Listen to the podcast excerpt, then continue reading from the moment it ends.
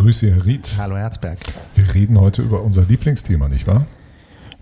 Zumindest ein immer wiederkehrendes Lieblingsthema, nämlich den Haushalt. Das ist eines der Themen, die wirklich einen zyklischen Charakter haben, die immer wieder kommen, jedes Jahr einmal. Jahr, genau. Weil am Ende geht es doch immer um das liebe Geld. Naja, am Ende ist alles, was wir machen, muss auch irgendwie bezahlt werden. Ne? Und das regelt ja nun mal unser Haushalt. Unser ganzes Leben hier in der Gemeinde, nicht nur das private, sondern eben auch das gemeindemäßig organisierte Leben kostet Geld.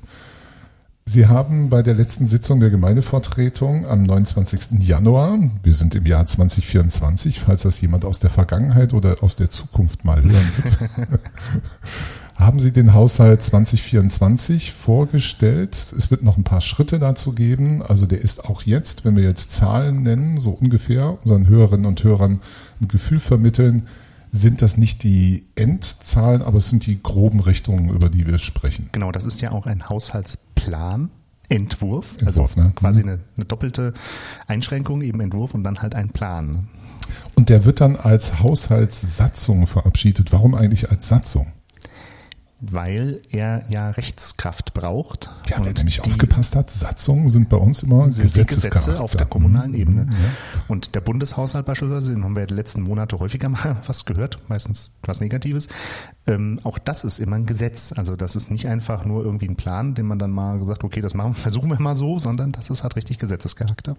Sie haben den Haushalt eingeleitet mit Kurshalten in Rauersee. Ja. Ist es so, was ist gerade rau? Haben wir Wind? Haben wir einen Tsunami?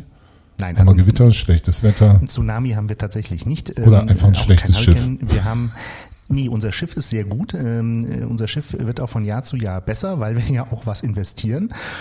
Aber was die See ein bisschen rau macht, das ist eben die allgemeine Wirtschafts- und Finanzlage.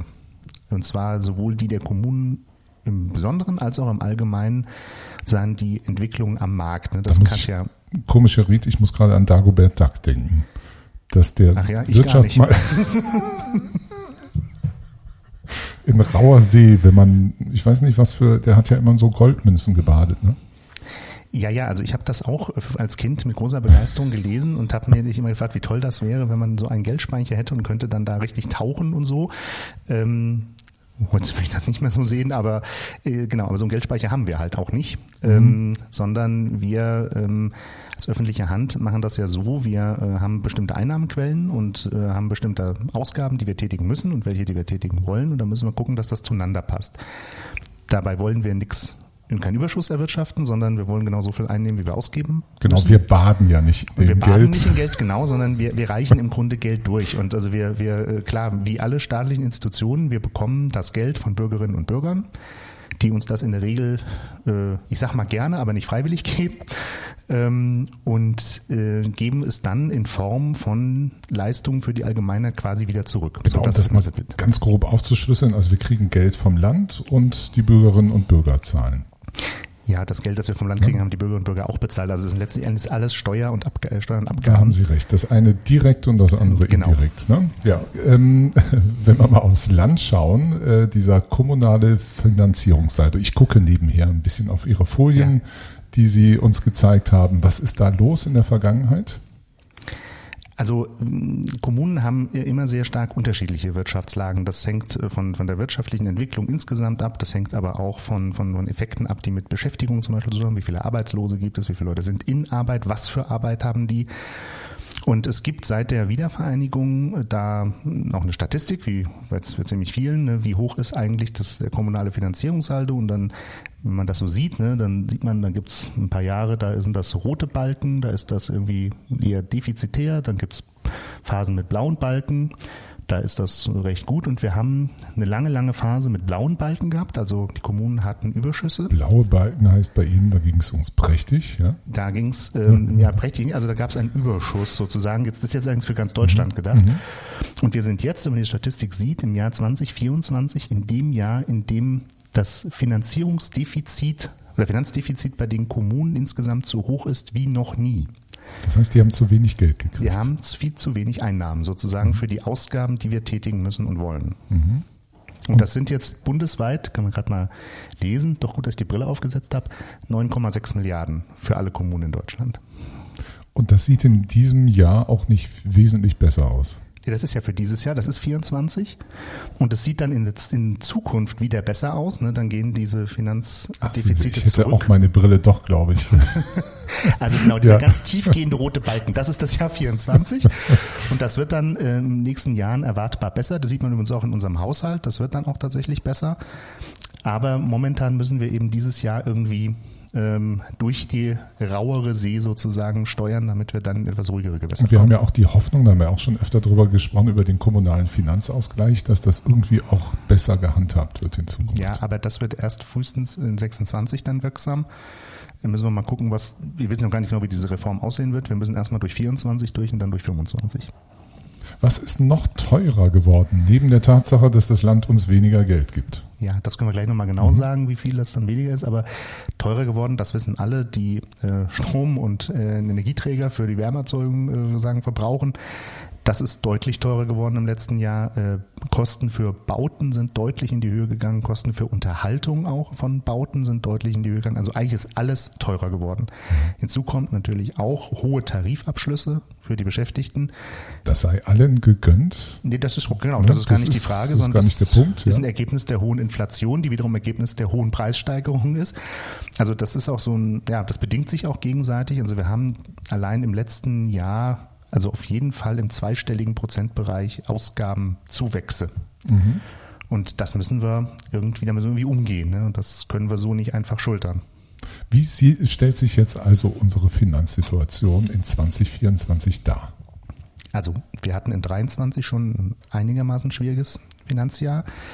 Da nur zur Erinnerung ist es uns dann geglückt, das noch durch eine Gewerbesteuernachzahlung noch ganz leicht ins Positive zu drehen, den Haushalt. Das gelingt uns in 2024 nicht mehr. Mhm. Wir haben rund 600.000 Euro weniger Zuweisungen vom Land, nochmal weniger als 23.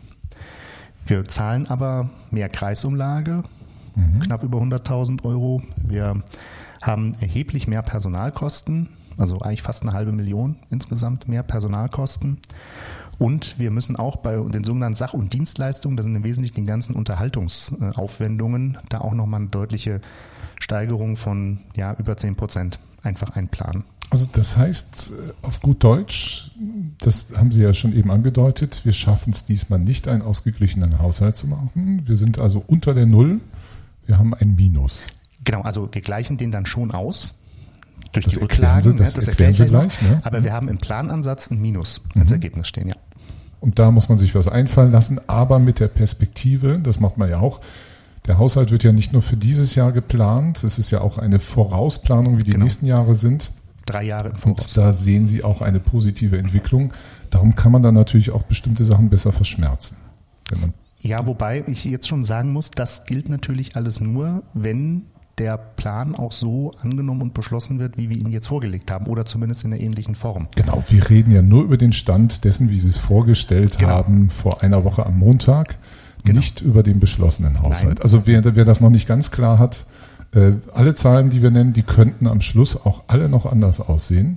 Gut, also was ich gerade gesagt habe, nicht, dass das sind die Tatsachen. Die Tatsachen nicht, aber wie das Geld geschichtet werden soll, wie wir was ausgleichen, das könnte auch noch alles anders auskommen. Genau. Die Erfahrung sagt, dass es vielleicht in der Nähe liegen wird.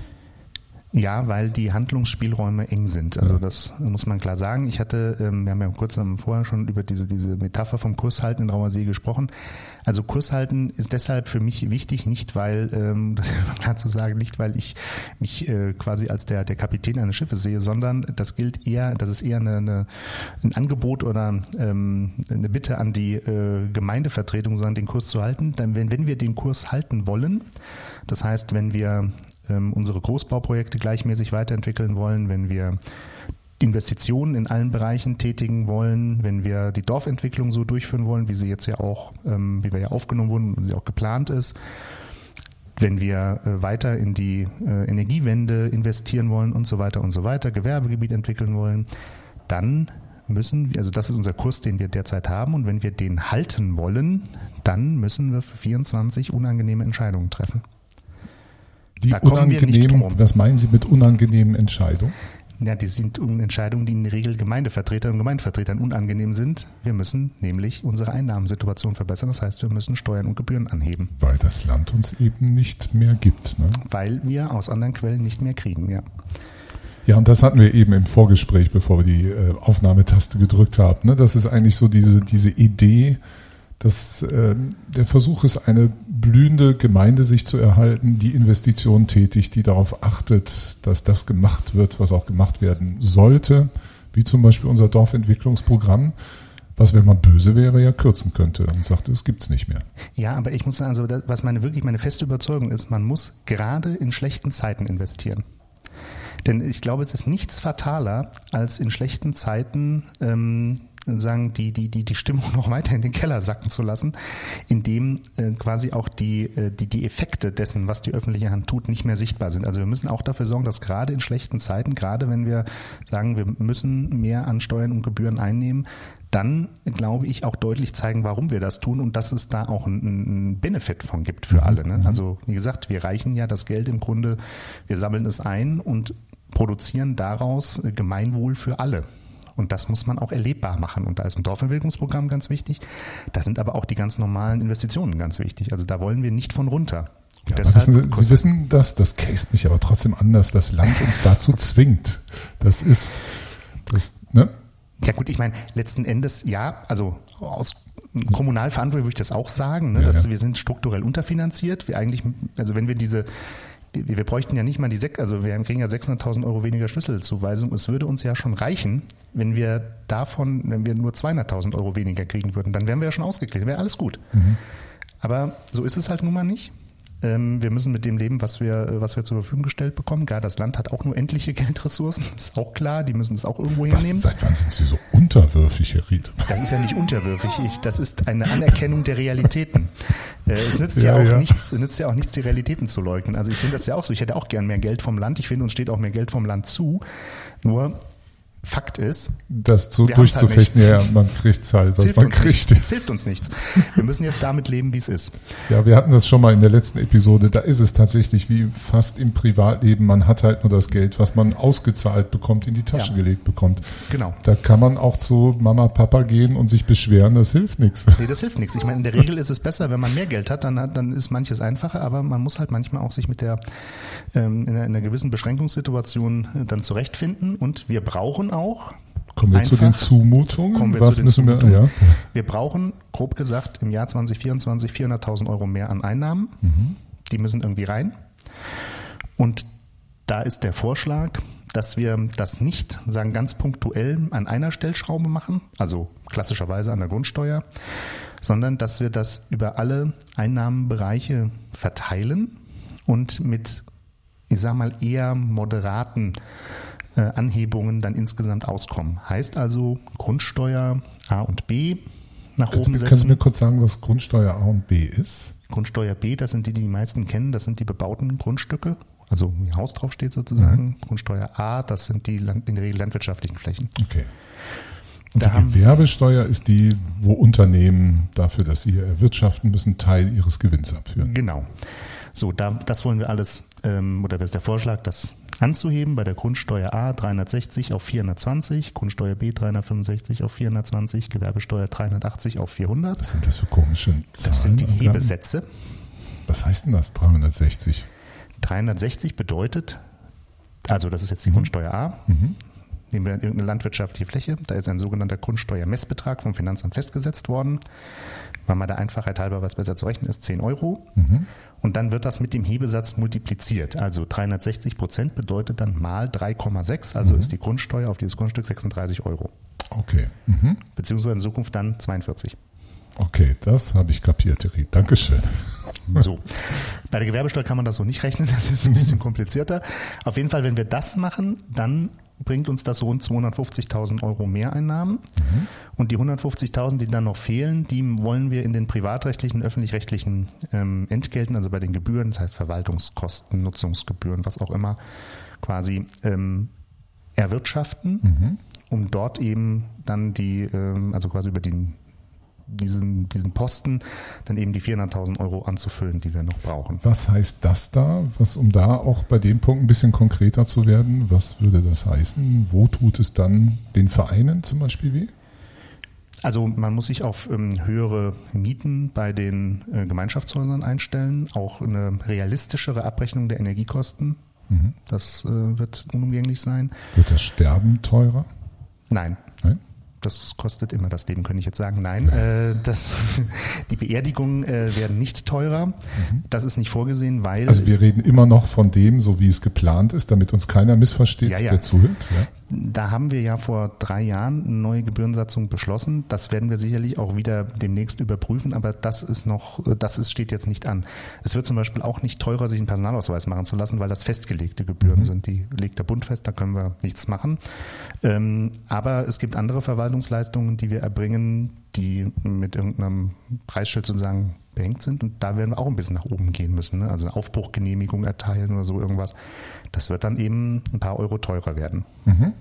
Okay. Wie sieht jetzt die Gesamtlage aus, wenn wir drauf schauen? Es gibt einmal die Unterscheidung. Also wenn man jetzt hier diese kleine Tabelle, die wir uns anschauen, die spricht einmal von 2 Spalten. Die eine heißt Ergebnishaushalt und der andere Finanzhaushalt. Was ist überhaupt der Unterschied? Der Unterschied, das ist, glaube ich, nach außen schwer zu verstehen. Also das sind im Grunde 2 unterschiedliche Betrachtungsweisen, letzten Endes desselben. Der Ergebnishaushalt ist, der denkt sozusagen von dem her, wie es am Ende aussehen soll. Am Ende des Jahres. Ne? Wo soll wie viel Geld ausgegeben worden sein? Der Finanzhaushalt, der sagt im Grunde, wie der Weg dahin ist. Also wie laufen die Finanzströme. Einnahmen, Ausgaben und so weiter. Mhm. Und da gibt es diese unterschiedlichen Betrachtungsweisen erlauben einem unterschiedliche Kennzahlen zu bilden. Und zum Beispiel im Ergebnishaushalt, das ist der wichtigere, muss man an der Stelle sagen, kommt am Ende sozusagen, da wird festgelegt, wie soll denn am Ende das Jahr gelaufen sein. Und da planen wir eben mit einem Defizit von rund 230.000 Euro. Das bedeutet, wir planen im Jahr 2024 230.000 Euro mehr auszugeben, als wir eingenommen haben am Ende des Jahres. Darf ich mal kurz ein Beispiel nehmen, wo man den Unterschied klar machen kann? Zum Beispiel werden Sie ja auch bezahlt. Ja. Ne? Das heißt, Sie bekommen das Gehalt XY und das muss die Gemeinde schlicht und ergreifend einfach auszahlen. Ja. Das ist weg, das Geld. Auf der anderen Seite müssen für Sie auch Rückstellungen gebildet werden für die Rente. Ne? Ja, und auch für die Beihilfe. Ne? Also es gilt genau, Beihilfe und sowas. Das gilt natürlich für jeden, der hier arbeitet, muss so etwas passieren. Ja. Das wird also nicht direkt ausgegeben, wird nicht raus. Das Geld ist tatsächlich noch da, muss aber zurückgelegt werden. Ne? Das wird in dem Sinne schon ausgegeben, dass es aus unserer Kasse wegfließt. Das geht in eine andere Kasse rein, wo es dann auch Ist das da liegt. Der Unterschied zwischen Ergebnis und Finanz? Nee. Ich habe gerade einen Blick gehabt, so einen mitleidigen Blick, das ist schon wieder voll daneben. Ich glaube, ich brauche noch ein Jahr mehr, Herr Ried, bis ich das jetzt mal durchkapiert habe. Ich muss auch sagen, es ist auch nicht so ganz einfach zu durchschauen, weil, wie gesagt, letzten Endes ist das unterschiedliche Betrachtungsperspektiven letztlich aufs selbe. Man sieht das ja auch bei dem Volumen. Das Volumen ist ja auch in beiden Haushaltsteilen im Endeffekt nahezu identisch. Der Unterschied ist halt, dass im Finanzhaushalt Kredite aufgenommen werden dürfen, weil zum Finanzhaushalt gehören die Investitionen und für Investitionen dürfen wir Kredite aufnehmen. Ich wollte nämlich gerade fragen, wo die Investitionen sind, die sind im Finanzhaushalt. Ja, und das ist jetzt nämlich genau das, was beim Finanzhaushalt das Entscheidende ist. Da ist so eine Zahl auch hier gelb eingekringelt. Das ist der Überschuss aus laufender Verwaltungstätigkeit, heißt das so schön.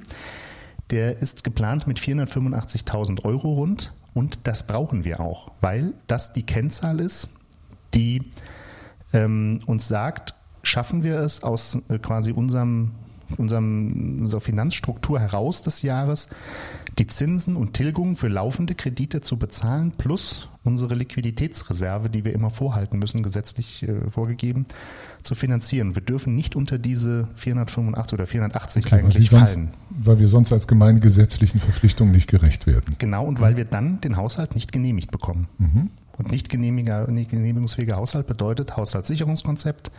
Und dann gibt man eben die Kontrolle ein Stück weit ab. Dann geht es an den Landkreis, ne? Regierungspräsidium, der dann möglicherweise sagt, okay, also das wird dann nämlich sagen, wir müssen eure Gebühren anpassen. Und dann werden die möglicherweise, würde ich erwarten, eine deutlich höhere Erhöhung vorschlagen, als das, was wir jetzt de facto machen, um den Haushalt sozusagen genehmigungsfähig zu kriegen. Eins wollte ich noch sagen, das Defizit von den rund 230.000 Euro, das decken wir aus den Rücklagen. Also das Defizit ist nicht unser Problem. Wir haben genug Rücklagen, um das abzudecken. Also buchhalterische Rücklagen, das ist jetzt kein echtes Geld, das irgendwo rumliegt, das sind buchhalterische Rücklagen. Aber diese 485.000 Überschuss aus laufender Verwaltungstätigkeit, die müssen wir einfach haben, weil wir sonst keine Genehmigung kriegen. Okay, das ist also sozusagen unser Problemfall hier an der Stelle. Ne? Und da sieht man auch, das ist wirklich, das ist ehrlich und sehr präzise geplant. Ja. Wie kommt das eigentlich, Herr Ried? Immer wenn ich mit Ihnen über Haushalt rede, erstens, Sie können alles erklären. Das wird besonders dann eindrucksvoll, wenn man diese ganzen, wir haben das vor, ich glaube, schon ein Jahr mal besprochen, der Haushalt, wenn man sich das so alles anguckt, ist in so Produktkategorien, das ist tief verschachtelt und dann kann man sich sogar fragen, warum, Herr Ried, da steht hier ein Posten für Briefmarken, was ist da los? Das wissen Sie dann immer alles. Es gibt fast, das ist eher die Ausnahme, wenn Sie mal wissen, sagen, ich muss passen an der Stelle. Woher diese Begeisterung und dieses Erklärbär sein wollen? Ja, das mit der Begeisterung stimmt tatsächlich. Also ich bin auch zahlenaffin. Also ich meine, mir machen Zahlen tatsächlich Freude, weil, und das muss ich jetzt ganz klar sagen, die Zahlen bilden ja Realität ab. Also es ist ja nicht so, dass man sich daran freut, dass da jetzt so viele Zahlen stehen, sondern man weiß, hinter jeder Zahl stehen Handlungsmöglichkeiten. Jede Handlungsmöglichkeit bedeutet, dass Menschen davon was haben. Stimmt, das haben wir vor einem Jahr, glaube ich. Genau, und das ist, muss man immer sehen. Also das ist ganz wichtig, dass man einfach sagt, das ist der Haushalt an sich. Klar, das macht auch in sich Spaß, weil das komplizierte Probleme manchmal sind. Und wenn man da Spaß dran hat, sowas zu lösen, ist das toll. Aber viel wichtiger ist, das ist einfach der Gestaltungsspielraum, den wir dann öffnen. Wie läuft das eigentlich hier in der Verwaltung ab? Wir dürfen ja jetzt mal ein bisschen Mäuschen spielen. Sie verstehen alles davon, Sie haben Spaß daran, haben Sie gerade gesagt, aber Sie machen es nicht selber, ne? Nee. Oder machen Sie das dann im Dialog miteinander? Wie läuft das praktisch ab? Also praktisch ist es so, dass so ab Mitte des Jahres etwa aus den verschiedenen Verwaltungsabteilungen so die Mittelanmeldung für den nächsten Haushalt gemacht wird. Also was soll nächstes Jahr gemacht werden? Und dann läuft das in der Finanzabteilung, konkret bei Frau Winzern, unserer Finanzchefin, zusammen. Die tippt das in unsere Finanzsoftware ein. Also es ist eine standardisierte Software für alle Kommunen. Und dann kommt ein erster Entwurf raus. Der ist in der Regel eine einzige Katastrophe, nehme ich an. Ne? Eine einzige Katastrophe. Und dann beginnt sozusagen, also dann komme ich sozusagen mit dazu. Dann in dem Satz so, jetzt, das ist unser Problem. Ne? Wir hatten jetzt, also der erste Entwurf, der hat ein gewaltiges Defizit, war klar, das geht so nicht. Was machen wir denn jetzt? Wie gehen wir damit um? Was schaffen wir überhaupt im nächsten Jahr realistischerweise und in 24 realistischerweise zu tun? Was müssen wir in 24 tun? Was können wir auch später tun? Und was eigentlich das alles entscheidend ist, was sind denn realistische Zahlen für das, was wir in 24 auch tatsächlich tun? Also ich sage jetzt mal ein Beispiel. Ich könnte natürlich sagen, nehmen wir mal unseren Kindergarten in Schönstadt. Der soll, ich sage jetzt einfach mal eine Zahl, 4,5 Millionen kosten. Und die setze ich jetzt einfach mal im nächsten Jahr an. So, Punkt. So, weil ich will das ja ausgeben. Ich weiß aber, natürlich, ich werde das Geld definitiv nicht ausgeben. Denn auf keinen Fall werde ich in einem Jahr Kindergarten gebaut haben. Sondern das ist ein mehrjähriger Prozess. Also wie viel Geld brauche ich denn wirklich in 24? Und dann sagt man, na gut, wir müssen das mit der Ausschreibung machen, dann Vergaben auch los, und so weiter. Die Expertise von Frau Winzern, ne? Dann wird natürlich auch geplant, wie man sowas streckt. Die Expertise, von Frau Winzern, aber zum Beispiel auch von Herrn Wagner aus der Bauabteilung, der dann sagt, nee, also das so ein Planungsprozess, der dauert so und so lange. Und oder auch von Frau Hauer, die dann sagt, wenn wir jetzt dieses Programm, Stichwort Digitalisierung, einführen, dann brauchen wir so und so lange, bis das läuft. Oder Herr Lissa ist zuständig fürs Personal, der sagt dann, also wir müssen Personal einstellen, wir hatten Leute, die in den Ruhestand gegangen sind, in welchen Zeiträumen passt denn das, also wann kommen die Leute tatsächlich und so weiter. Und wenn man das mal alles dann realistisch rechnet. Das heißt, dann muss richtig zusammengearbeitet werden, überlegt und getüftelt. Wir sitzen dann zusammen und gehen das durch. Und dann sagen wir, okay, dann kann man da mal ein bisschen wegnehmen und da was wegnehmen und da was wegnehmen. Und wenn das dann durch diese erste Runde durch, dann sieht es in der Regel schon immer viel besser aus. Jetzt haben wir dieses Mal sehr viele Durchgänge gemacht, ohne dass es jetzt so richtig glatte See- und Sonnenschein gibt, sag ich mal. Ach, das ist die raue See. Aber Ja, es ist so eine gewisse Untiefen oder Riffs oder wie immer haben wir da drin. Aber das ist handelbar. Also das muss ich ganz klar sagen, das ist jetzt nichts, was uns jetzt dauerhaft Sorgen machen muss. Und wenn wir eben wenn wir uns so aufstellen, 24, wie wir das jetzt skizziert haben, dann wissen wir, das sehen wir in der mittelfristigen Finanzplanung, haben wir zumindest die nächsten 3 Jahre keine Probleme. Mhm. Und das ist so ein Ergebnis eines richtigen Austarierungsprozesses. Ja. Gibt es in dem Zusammenhang so manchmal, wo man sagen müsste, wir haben 2 oder 3 Szenarien, die wir gehen können, oder kaspert sich das tatsächlich immer nur auf eines raus? Wo man dann so ein bisschen da steht und bitte, bitte, liebe Gemeindevertretung, sagt jetzt ja. Also man muss ja 2 Sachen unterscheiden. Also das eine ist, man kann natürlich einen Haushalt genehmigungsfähig kriegen auf sehr viele Wege. Das hängt ja auch ein bisschen von den Schwerpunkten ab, die man setzt. Mhm. Was ist einem jetzt wichtig? Also wenn wir zum Beispiel sagen würden, wir wollen unsere großen Bauprojekte nicht parallel vorantreiben, sondern wir machen nur 1 und 3 lassen wir liegen, dann stellt sich das auch schon wieder völlig anders dar. Mhm. Das ist nicht das, was mir sinnvoll erscheint, aber das könnte man auch so machen. Und dann wäre das zum Beispiel im Investitionshaushalt alles ganz anders. Dann könnte man ganz anders da agieren. Oder man könnte sagen, ja, ich habe jetzt keinen besonderen Schwerpunkt dabei, ein Gewerbegebiet zu entwickeln zum Beispiel. Dann brauche ich das Geld dafür ja nicht. Dann kann ich das wegnehmen und kann damit was anderes machen. Das hängt schon auch mit Schwerpunktsetzungen letzten Endes zusammen. Ich persönlich muss dann sagen, ich sehe das so, also wir haben den Haushalt jetzt eingebracht. Damit hat der Gemeindevorstand und habe ich meine Schuldigkeit erstmal getan. Mhm, so, ja. Jetzt ist die Gemeindevertretung dran. Aber was es auch deutlich macht, dass Sie zumindest mit dem Entwurf, den Sie vorstellen, und deswegen sind Sie auch in Ihrer Runde natürlich total notwendig, das kann nicht Verwaltung allein, weil Sie politische Zielsetzung damit auch verfolgen oder vorgeben. Natürlich, also das ist ja vorgeben nicht, es ist ein Angebot. Also letzten Endes muss die Gemeindevertretung. Ja, das ist ein Angebot. Also ich biete sozusagen der Gemeindevertretung an, wir können das so machen, wir können diesen Kurs weiterfahren. Die Gemeindevertretung kann aber auch sagen, nee, das wollen wir jetzt aber nicht mehr, das ist alles Stuss und wir machen das jetzt anders. Dann kann die Gemeindevertretung das auch sagen. Habe ich jetzt eine gewisse Meinung zu, wie klug das wäre, aber das ist eine andere Frage. Aber das ist die Kompetenz der Gemeindevertretung. Das heißt, im Zweifel sind Sie nicht auf Rauersee mit einem Schiff, sondern mit einem Container, der sich in Ihren Augen dann schwer navigieren lässt. Naja, ich sehe das anders. Also ich habe mein Schiff in der Rauensee jetzt im Griff. Die Frage ist, ob das noch andere Schiffe auch schaffen. Das muss man da mal sehen. Ja, wenn die Gemeindevertretung das beschließt, Herr Ried, dann müssen Sie das Schiff irgendwie durchbringen. Ja, das mache ich dann auch. Das mache ich dann auch.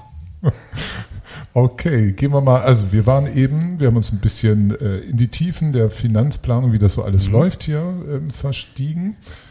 Kommen wir zurück. Also wir waren bei diesen 485.000, die für uns die entscheidende Marke sind. Und da dürfen wir auch nicht mehr viel drunter rutschen. Ne? Nein, also da sind 5.000 Euro Luft. 5.000 Euro Luft, das ist nett. Okay. Kommen wir mal zur Einnahmenplanung für 2024. Wir schauen gerade auf ein Kuchendiagramm, wo der halbe Kuchen ist ganz und der Rest sind ganz viele kleine Teilchen. Genau, also Einnahmen geplant 15,38 Millionen. Der größte Brocken natürlich, sind auch Prozentzahlen, da eine Tabelle angeben, knapp über 60% sind natürlich die Steuern, klar. Der zweite, also Steuern bedeutet nicht nur Grundsteuer, sondern Gewerbesteuer, und hauptsächlich unsere wichtigste Steuerquelle sind die Einkommensteueranteile, die wir bekommen. Also die Menschen, die hier leben und arbeiten gehen, zahlen Steuern direkt. Und davon kriegen wir einen Teil sozusagen. Teil, klar, nicht alles. Genau, ja, dann haben wir keine Probleme, aber nee. Dann ist der zweitgrößte Posten trotzdem, auch wenn wir da laufend, also jetzt mehrere Jahre in Folge sozusagen Reduktion hinnehmen müssen, das sind die Zuweisungen und Zuschüsse. Und die wir also vom Landkreis bekommen. Vom Land hauptsächlich, aber auch von anderen. Sorry, ja, vom Land. Ja, Entschuldigung. Von anderen, ja, Landkreis teilweise aber auch. Und dann ist der dritte Posten, das ist aber auch traditionell die öffentlich-rechtlichen Leistungsentgelte. Gebühren. Dann haben wir geplante Aufwendungen. Was kommt da zusammen? Jetzt haben wir also einen Kuchen, der fast auch wieder die Hälfte in Ordnung ist und der Rest ist wieder klein gestückelt. Genau, also die Ausgaben, das sind dann, wenn man jetzt aufgepasst hat, wenn wir 15,3 Millionen Einnahmen haben und haben 230.000 Euro Defizit, dann sind wir jetzt bei 15,6 Millionen etwa Ausgaben. Und da ist ein Drittel, das ist so Kreis- und Schulumlage. Das sind über 5,1 Millionen. Das ist ganz schön viel, ne? Das ist wirklich viel. Das ist ordentlich. Dann der zweitgrößte Posten ist immer Produktbereich 6, das sind die Kindertagesstätten.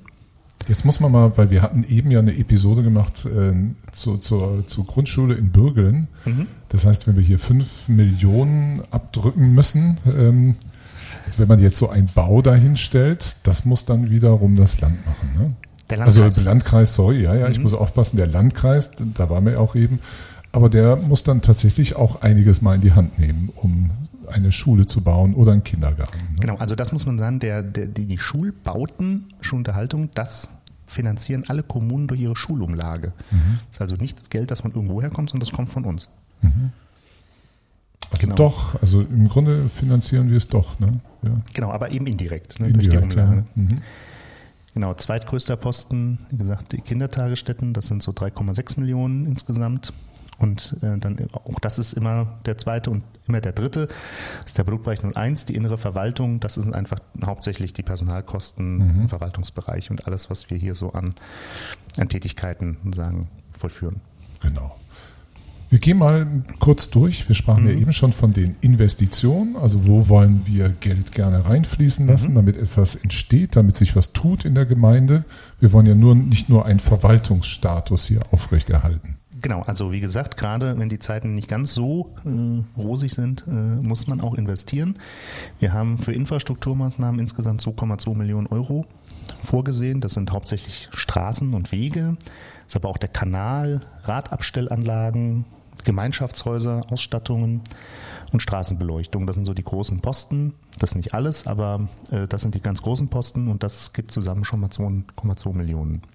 Das ist ein Batzen, ja. Das ist ein großer Batzen. Auch, wo wir auch immer sehr viel Geld investieren, das sind jetzt die beiden folgenden Punkte. Das sind auch unsere Pflichtbereiche und das ist auch in Ordnung so, dass wir das so machen. Also Pflichtbereich heißt, wir müssen da Geld ausgeben, wir haben auch gar Geld keine ausgeben, Wahl. Genau, wobei, wie viel wir dann ausgeben, das ist natürlich schon ein bisschen variabel. Das ist einmal für die Feuerwehr und die öffentliche Sicherheit fast 0,5 Million. Da ist eine Löschwasserzisterne drin, die brauchen wir auch. Da sind aber auch Ausstattungen für die Feuerwehr drin, auch Katastrophenschutzausstattungen, die wir zusätzlich anschaffen und die Neukonzeptionen für die Feuerwehr, Gerätehäuser, Kinderbetreuung, öffentliche Spielplätze, rund 400.000 Euro. Das ist auch, klar, da sind ganz viele Ausstattungen für die Kindertagesstätten drin, da sind alleine über 72.000 Euro. Spielplätze, genau, eben auch entsprechend und natürlich auch Neukonzeption der Kita in Schönstadt. Also da fließt auch doch ein größerer Batzen Geld hin, das ist auch richtig so. Dann haben wir als nächstes Sanierung an Gebäuden, also schlicht und ergreifend Instandhaltung. Ja, und zwar größerer Art. Wir haben hier hauptsächlich das alte Schützenhaus drin, die Kasseler Straße 86, das ist das Backsteingebäude vom Rathaus. Und wir müssen unser Bürgerbüro renovieren. Das hat gesundheitsrechtliche Aspekte, müssen wir so zusammenzufassen. Wir haben da aber kein Asbest oder sowas. Nee, es geht um die ergonomischen Arbeitsplätze. Dort ist kein Asbest da. Ich denke immer gleich an so schlimme Sachen. Nein. Nee, das würden sie für das Geld auch nicht saniert kriegen. Also da sind 35.000 Euro vorgesehen, da kriegt man keine Sanierung von Schadstoffen hin. Aber das sind insgesamt 165.000 Euro, die wir im laufenden Jahr ausgeben wollen, mit Fördermitteln natürlich insgesamt auch, und die jetzt im Wesentlichen erstmal dafür da sind, Planungen zu machen, wie in den Gebäuden weiter vorangegangen werden kann. Und dann kommt ein wichtiger Punkt, Dorfentwicklungsprogramm. Wir dürfen zum ersten Mal Geld ausgeben. Ja, und da sind wir ja fast bei 300.000 Euro, aber genau, mit dem Witz, dass das nur unser kleiner Anteil ist von 10%, glaube ich, ne? Oder wie viel haben wir? Nee, also diese 300.000 Euro, das ist sozusagen die Gesamtsumme, die wir in 24 ausgeben wollen. Genau, ja, in 24, ne? In 24. Und davon rechnen wir mit einer Förderung von, ich sag mal, 50-60% effektiv. Okay, ich hatte im Kopf, dass es mehr gewesen wäre. Ja, man kann auch bis zu 80% Förderung, aber dann der förderfähigen Kosten, so die Fragen, was ist denn das eigentlich genau? Also sagen wir mal, Pi mal Daumen kann man sagen 60%, so kalkulieren wir auch. Das heißt, 300.000 Euro wollen wir ausgeben, das bedeutet Für uns sind das 120 und 180 eben Überförderung. Also hier ist dieser schöne Effekt, wir nehmen Geld in die Hand und es mehrt sich wundersamerweise durch die Förderung. Genau, aber man muss eins klar sagen, also das ist etwas, was man bei Förderprogrammen immer bedenken muss. Förderprogramme bedeuten nicht nur Geld bekommen, sondern immer auch Geld aus, also eigenes Geld ausgeben. Es gibt keine 100% Förderung. Genau, das ist ja häufig das, ne? Dann man muss... Ja. Damit muss sich eigentlich eine Gemeinde wirklich auch überlegen, welche Prioritäten setzt, weil sie immer Geld mit ausgeben muss. Und man darf auch nicht so viele von diesen Förderprogrammen machen, weil das auch echt Verwaltungsarbeit ist. Also da steckt sehr, sehr viel Arbeit hinter. Mhm. So, das nächste ist noch weitere Schwerpunkte. Wir haben hier die Wirtschaftsförderung, Unterstützung der lokalen Flüchtlingsarbeit, Energieunabhängigkeit, also die Lokalität von Erzeugung und Verbrauch. Genau. Beispiele sind Nahwärme. Nahwärme, Kommunalwärmeplanung, aber perspektivisch auch Strom, klar. Und das Ziel wäre, das ist das, was ich jedenfalls so vorschlagen würde, wir wollen am Ende das, was an Strom und Wärme in Kölbe verbraucht wird, am besten auch in Kölbe erzeugen und auch selbst verkaufen. Also, dass wirklich alles, die gesamte... Das wäre ja mal wirklich geil, ne? Ja, natürlich. Ja. Das ist das Ziel, das wir jetzt anstreben, dass wir sozusagen die gesamte Wertschöpfung in der Gemeinde haben. Von der Erzeugung über den Verbrauch, dass das Geld quasi Kölbe gar nicht verlässt. Mhm. Ob man das auch mit Wasser machen könnte? Nein. Ich weiß, das ist ein sensibles Thema in manchen Ortsteilen, aber nee, das geht tatsächlich nicht. Nicht mehr, muss man sagen. Ja. Okay, das ist also der Plan. Wir haben den jetzt schon ausreichend vermittelt, wie es da so um verschiedene Kennzahlen steht, wie das alles zustande kommt. Wie geht es jetzt weiter, Herr Ried? Wir treffen uns alle am 21. Februar, also wir alle bedeutet alle Ausschüsse, alle drei, und dann lesen wir das nochmal gemeinsam durch. Das nennt sich auch Lesung und ist tatsächlich wörtlich zu nehmen. Dann hat man diesen Riesenquelle, also kennt keiner mehr oder wenige. Also ein Aktenordner, der einfach voll ist mit Papier und der wird wirklich durchgegangen. Genau, und Frau Winzern für die Finanzabteilung ist da, Herr Wagner für die Bauabteilung ist da, um Fragen zu beantworten. Ich bin natürlich auch da. Und dann gehen wir sozusagen erstmal alles durch. Dann ist in der Regel so, dass dann die Fragen geklärt werden und dann im Grunde so eine Vereinbarung getroffen wird, bis wann sollen denn jetzt die Anträge zum Haushalt tatsächlich da sein, dass man das auch ein bisschen, also theoretisch kann man ja auch in der Sitzung, in der beschlossen wird, einen Antrag stellen. Mhm. Aber es ist natürlich für die Verwaltung einfacher, wenn wir es vorher wissen. Mhm. Damit wir auch entsprechend einrechnen können und sagen können, also wenn wir das machen, dann ist das der Effekt. Darum liegt auch noch einiges an Zeit dazwischen. Also wir haben am 13.03. ist dann die nächste Sitzung der Gemeindevertretung und sie brauchen natürlich als Verwaltung Luft, wenn sich abzeichnet, dass die Gemeindevertretung in dieser Sitzung etwas anders haben möchte. Genau. In der Haushaltssatzung, also in der ganzen Planung. Genau. Ja, das war's dann, ne? Dann sind wir durch, dann haben wir das. Dann sind wir durch, ja. Wobei ich sag mal, also nur mal, dass das auch vielleicht für die Hörerinnen und Hörer noch ein bisschen transparent ist. Also wenn wir jetzt am 13.03. den Haushalt beschließen, dann schicken wir den zur Kommunalaufsicht. Dann kriegen wir wahrscheinlich Anfang Mai eine Haushaltsgenehmigung und beginnen im Juli mit der Planung des nächsten Haushalts. Also das ist schon ein bisschen schräg. Ne? Ja, das geht halt, also das sieht man von außen nicht, aber wir sind eigentlich hier im Haus permanent mit eigentlich immer mit dem Haushalt dran, beschäftigt, ne? Ja. Den Suchen und den Planen und Erwarten und dann Machen. Ja. War sehr interessant, Herr Ried. Ich hoffe, unsere Hörerinnen und Hörer haben jetzt auch mal wieder einen Einstieg gekriegt. Ich fürchte, oder es wird so sein, in einem Jahr, eigentlich schon im Dreivierteljahr, werden wir wieder darüber reden. Wenn wir dieselbe Episode mit anderen Zahlen machen. Genau. Kann man es ja auch mal überlegen mit so einer künstlichen Intelligenz. Wir füttern nur die neuen Zahlen rein und dann lassen wir die Episode von sich aus produzieren. Hat ja jetzt Lernmaterial aus den letzten Jahren. Also zum Thema Künstliche Intelligenz vielleicht eine kurze Anekdote. Es waren ja in Wetter jetzt die Hauptwahl für die Bürgermeisterwahlen und da gab es davor ein Wahlforum mit den 5 Kandidaten und der Herr Schaub, der Redakteur von der OP, hatte sich einen Spaß daraus gemacht, einfach mal Wetter in einer bekannten KI einzugeben. Mhm. Und da kam dann raus, dass man an dem wunderbar landschaftlich gelegenen Wirtschaftsstausee Boot fahren könne.